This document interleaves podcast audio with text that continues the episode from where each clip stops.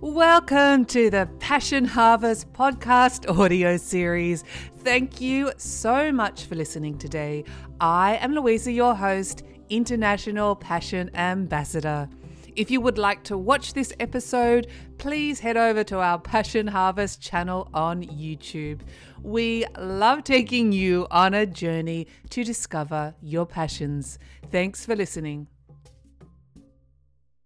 Hello, passionate listeners and watchers. Welcome to Passion Harvest. I am Louisa, your host. Thank you so much for joining me wherever you are in the world right now. Our guest today is Dr. Fran Grace. She had an experience of light. Dr. Fran Grace is the founding director of Inner Pathway, as well as a professor of religious studies at the University of Redlands.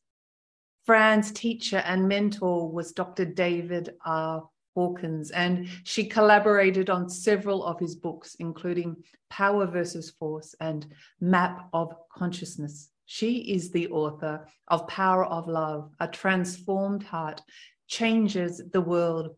This is her story, and this is her passion. Dr. Fran Grace, welcome to Passion Harvest. I'm so excited to have you on the show today. Oh, Louisa, I am really happy to be here with you and the people listening, whoever they may be. We don't know, do we? No. Who, who knows? Well, let's get started. I'd like to start with you, if you don't mind, about your incredible experience of love and light when you were 15. Oh, okay. Um, well, that, that takes me back. I'm 58 now. So, uh, somebody who's good at math can calculate. It's a long time ago, many decades ago, right? But those experiences, uh, we never forget them. And as soon as I close my eyes, I'm instantly back in that classroom. It was in high school. I was in 10th grade English class. And uh, you may remember a teenage mind what that's like how it's all over you know? Oh, i hope i hope so and so likes me like i like them uh, you know? What about my acne? What about with the fights at home and you know all of the anxieties that are going on in that mind? But suddenly as i'm sitting there and the teacher is up front lecturing suddenly as i'm sitting there there is this light it's a light that suddenly was encompassing me. It was a pillar, a pillar of light, and it dissolved me into itself. Suddenly, all of those anxieties, they were gone. Suddenly, all the thoughts, there were no thoughts. Everything was totally, instantly, beautifully silent. It was silent and there was utter peace. That I didn't exist, you understand? I was gone. But the light I knew and the love, it was, um, it didn't have a temperature. It wasn't like sunlight. It wasn't like a, a, light from the from the ceiling. Um, it had a quality of energy and love. It was living, uh, but it was a presence and took nothing. It just dissolved me into it, into its love. And I felt like it had always been me. And it happened spontaneously. So, can you just imagine you're sitting there? You know, maybe for some people it happens at work or it happens when they're just washing the dishes it can happen anywhere. Suddenly, you have this spontaneous experience where everything else disappears and you're in presence of this incredible infinite love and light. So I was sitting there and it just it just I was out of time. There was no time, there were there was no mind. Uh, there was just this love and this light, and it, it was a pillar that just dissolved me into it. I saw nothing else. You know, understand? I, I just there was everything's here. The room, the teacher, everyone around me. Um, and then suddenly it left. And I looked around and I, I wanted to jump out of my seat and say, Oh my God, did you see that? Did you see that? What was that? What was that? But I, I recognized that, oh my gosh, they didn't see it. It happened, it happened to me. It was something that happened to me. There was nothing I had done. I hadn't been meditating. I, I, you know, there was nothing that brought it on. Uh, so that that experience at 15 um, is forever uh, unforgettable. And it changed the course of my life.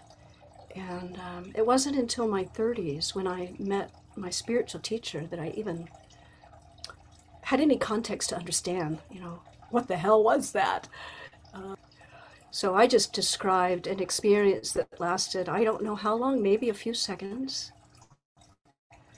And uh, these last decades have been like for many people, you have an experience and you seek to try to to live that, to experience it again, even if just for a couple minutes. But David Hawkins is rarest of the rare because he had an experience at 38 where he dissolved into that state, not the same I had. I'm sure his is, you know, you know, mine, mine might be a little nightlight and his was the radiance of the sun, so we're not comparing here.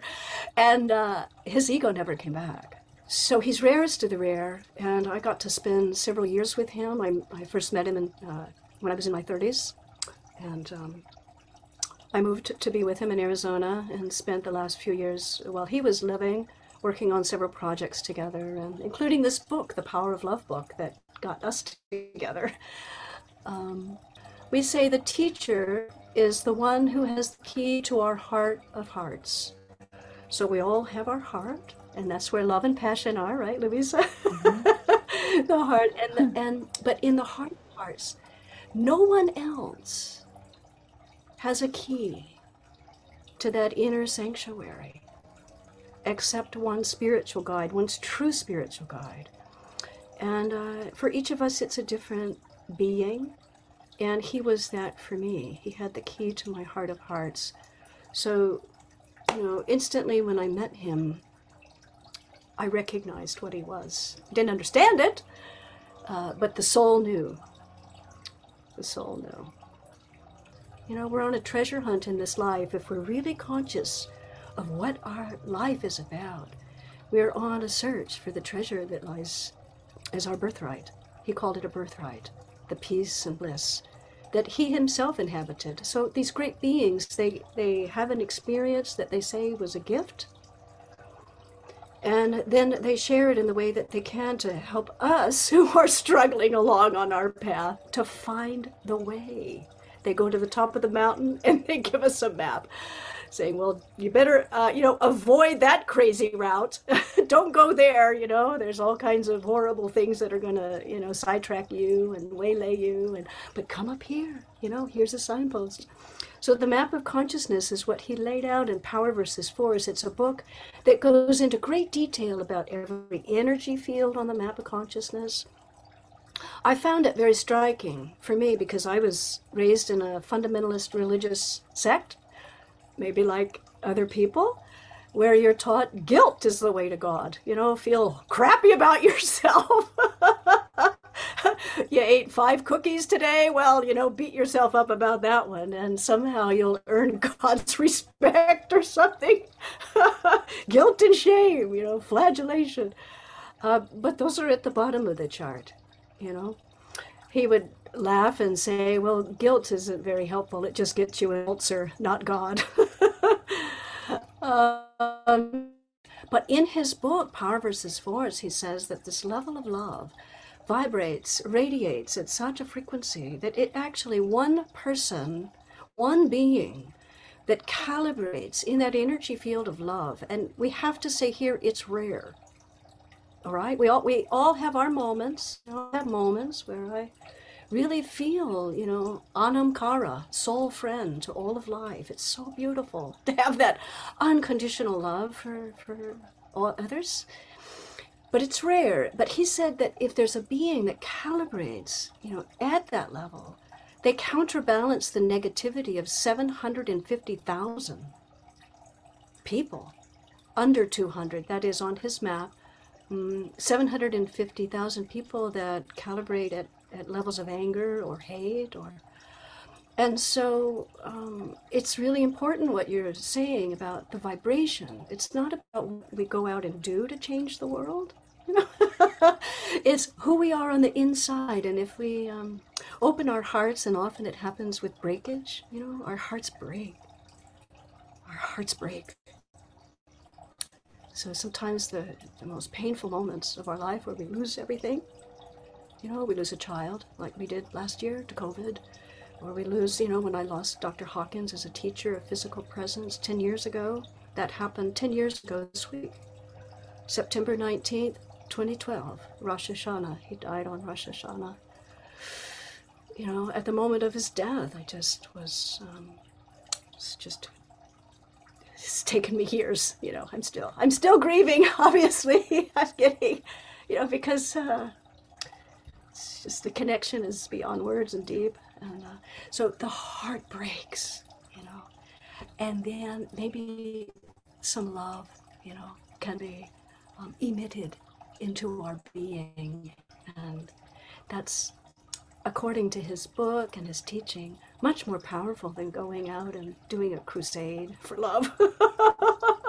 or, or um, you know what I'm talking about, our great causes, the great causes that we fight for. I, I, just want to say I'm, I'm so sorry for, of course, Dr. Hawkins' loss for you, but also for your child. Hmm. I don't know how someone gets over something like that. Well, it it um, for me, I've been interested in death and dying, and I know you've had wonderful people like Howard Storm here on your show. I love that show. Thank you so much for interviewing people who have near-death experiences and as you may know, in Power versus Force, Dr. Hawkins calibrates those experiences right on the cusp of uh, the high states of love and into uh, the state of enlightenment, which is the dissolution of the ego. Because there's this presence of that light there that we, uh, by grace, uh, may dissolve into. And um, but the death, I'm interested in death, and in fact, right now I'm doing a death doula training that is uh, being with people in that portal, uh, that gateway of when they leave the body and, uh, you know, what happens for them. And um, in that moment of dying, a whole journey can be redeemed by love. I just want to touch on something you said before when our heart breaks, whatever experience that may be, and it can be so many experiences for us to be broken on the floor with our, we feel our hearts broken. And you say it's an opportunity to embrace and experience more love. Um, unfortunately, some it can be used as an opportunity for growth or an opportunity to remain stagnant and not to embrace love. What would be your advice of how to not necessarily in grief, because grief is different for everyone, but how can we embrace love in those heartbreaking moments? Such a very touching question. So I gather you know what I mean. You've been through it. You've been through, you know, your your own experience of heartbreak. You know, when a marriage ends or when a child gets lost to illusion, you know, that's very hard. That's even more difficult sometimes than when a child passes in death, when a child gets lost. Um, everything has a purpose and all that business. I don't know. I, I really don't know the why of things. I just know that um, when the heart breaks, then it breaks open and there is something to share there. And for example, um, uh, Peter's death and Dr. Hawkins' death have have just as I as I follow the thread of that experience um, through the pain, through the loss. I mean, you know, nights and nights and nights of anguish and regret especially with Peter, regret, you know, we should have done this, should have done that. You know, how are we gonna, you know, not have him in our life? Um, and with Dr. Hawkins, the, the pain, the, the grief of not having his physical presence here because he was the locus of that only he was the only only presence of pure love on the planet for me the only place where i could go and and just feel loved in my being you know. He never he never said oh you know i just think it's great everything you've accomplished. He never asked me how many followers do you have? Or i mean it was just so all those outer things that we clamor to uh, accomplish hoping that somebody will notice or you know, love us or we'll feel you know better about ourselves. He just always noted well you know when you took the doggy out today kelsey his dog you know i would go over there and take her out when he couldn't um, did she relieve herself and if I said, Yeah, she did, Doc, she did, he would say, Oh, that's very wonderful that she felt comfortable with you. You're safe for her. Do you see how that, that love, real love, acknowledges the inner qualities of others? So I, I've taken that as a practice. I don't point out the greatness of people's rewards or awards or, you know, all those outer achievements. I just really with the eye of the heart look for you know what are the qualities inside that person like for you louisa you know you've had great courage and you're generous of spirit the way that you invite people ordinary little people like me to share you know what we have to share and you make it available to others in such a lovely way so to appreciate those inner qualities so all of that comes 10 years after his death. So the heart breaks open. And over time, if we're willing, then we'll start to notice the gift that was given us in that experience and we can share it. I was gonna well I'm I was gonna ask you for advice, but now I'm just gonna ask you personally. What, what's your what's your personal advice for you to live your best life or your most aligned soul's path? Mm. Well, uh, where I'm at right now is uh, there's a there's a Sufi teaching. Um, wheresoever I turn, there's the face of the beloved. So, whatever happens, you happened in my life today, and it's really glorious. I'm very delighted to get to meet with you, and uh, I hope it's been helpful to you and other people. I hope so. You know, that's the prayer. Before we started today, I just said a little prayer. Please help me. Uh, be helpful to others. Um, but I don't know what the rest of the day is, and I, I don't know what's happening uh, tomorrow. So to live my best life is really to see what life brings me in the moment. And I've spent a lot of my life planning out the years ahead and goals I had. and uh, 99% of them never turned out. There's no no point in my life did I sit down and say I really want to meet a spiritual teacher or you know I want to live in Arizona near him or I want to write a book on love or everything that's happened in my life I just would never I never planned. And so to just accept uh, what's happening. It's a nice starting point, anyway. I really am not uh, making a lot of plans. Empty space. So, um, my love mate and I have had a lot of losses this last year. A lot, a lot has been uh, stripped away. And uh, so, really, the place we're in is holding an empty space, not trying to fill it up. Um, and uh, so I like that empty space to see what comes. Fran Grace, it's been, I've loved having you on the show. Thank you so much. Thank you. It's my honor. Okay. Bye bye. All right. Thank you. Bye bye. That is the end of our passionate episode. Thank you so much for listening. And please subscribe, leave a review, tell your friends, and spread the passion. As always, Every day, may you be more and more passionate.